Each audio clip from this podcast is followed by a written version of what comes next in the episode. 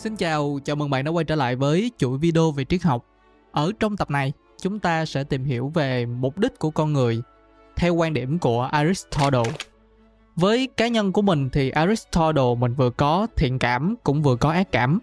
Mình có thiện cảm với những ý tưởng của ông ta về triết học nhưng lại có ác cảm với cái cách mà ông ta diễn giải cái ý tưởng đó ra. Trong những tập sau thì chúng ta sẽ nói rất kỹ về vấn đề này bởi vì nó liên quan tới rất là nhiều thứ đã xảy ra trong lịch sử của con người mà hậu quả của nó là rất ghê gớm, thậm chí là vẫn còn cho tới thời điểm hiện tại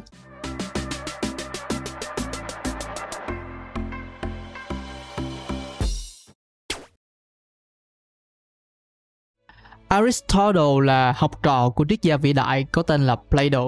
Phần lớn thì Aristotle ông đồng tình với những cái ý tưởng của Plato về bản chất của con người – ở trong những tập trước chúng ta đã nói về Plato nói về cách mà ông định nghĩa về bản chất của con người rồi.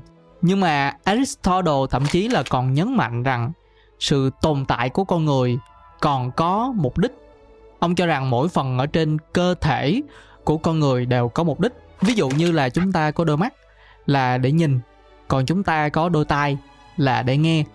Vậy nên ông cũng cho rằng nếu từng bộ phận ở trên cơ thể của con người đều tồn tại có mục đích của nó, vậy thì tổng thể của con người cũng phải có mục đích.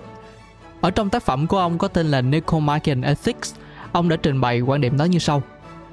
Chắc chắn rằng mỗi bộ phận ở trên cơ thể của chúng ta, như là mắt, như là tay và chân đều có mục đích. Vậy nên toàn bộ con người tồn tại phải có mục đích. Mục đích ở đây là gì? Con người chúng ta có những chức năng sinh học giống nhau thậm chí là giống với cả thực vật nữa, như là cây cối.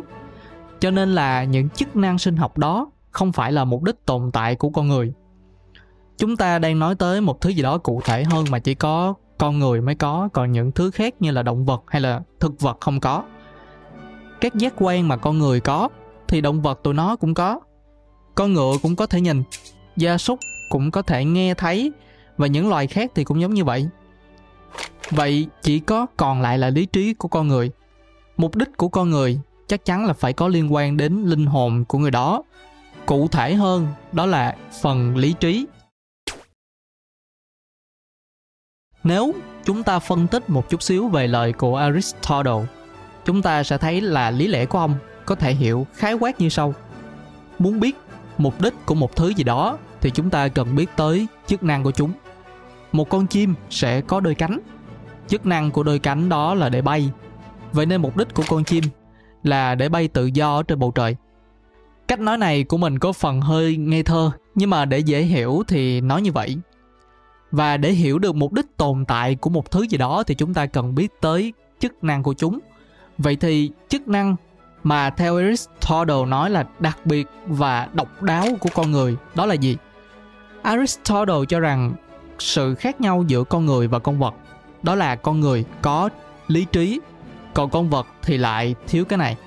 Thật ra thì cả hai thầy trò plato và aristotle đều nhấn mạnh là lý trí là đặc trưng quan trọng nhất của bản chất con người, và chắc chắn là lý trí sẽ phải quan trọng hơn sự thèm muốn và cảm xúc, tức là hai yếu tố còn lại trong linh hồn của con người.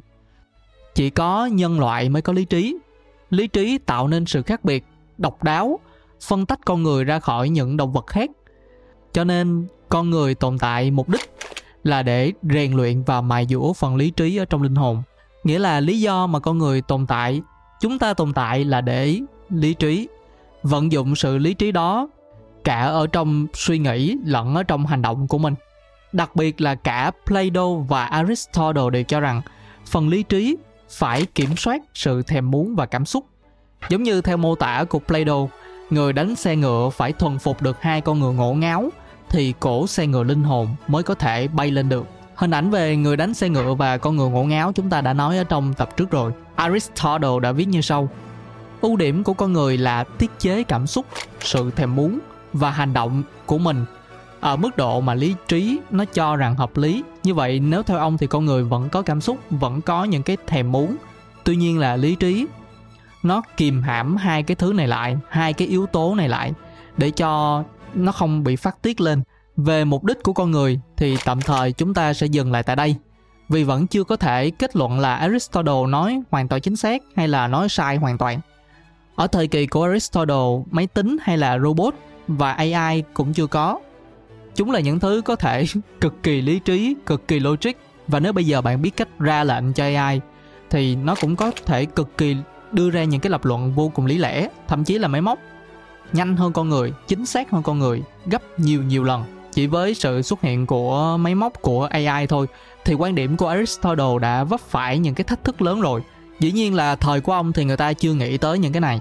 Tuy nhiên bây giờ chúng ta đã có những cái công nghệ đó và nếu đúng như ông nói, lý trí là nét đặc trưng của con người, nhưng mà bây giờ khả năng lý trí của máy móc, khả năng logic của nó cũng rất là lợi hại. Vậy thì máy móc có phải là con người hay không? Nếu phải, vậy thì khả năng lý trí không phải là chức năng đặc biệt, chỉ con người mới có. Nên mục đích của con người có còn là để lý trí nữa hay không? Đây là toàn bộ nội dung của tập này. Cảm ơn các bạn đã lắng nghe. Trong phần mô tả của mỗi tập, mình luôn có để danh sách của toàn bộ các tập trong từng chủ đề. Nội dung được sắp xếp theo trình tự hợp lý và được chuẩn bị rất công phu. Mong các bạn ủng hộ bằng cách nhấn đăng ký kênh, nhấn thích và chia sẻ video này. Mình là dương, xin cảm ơn và hẹn gặp lại trong tập lần sau.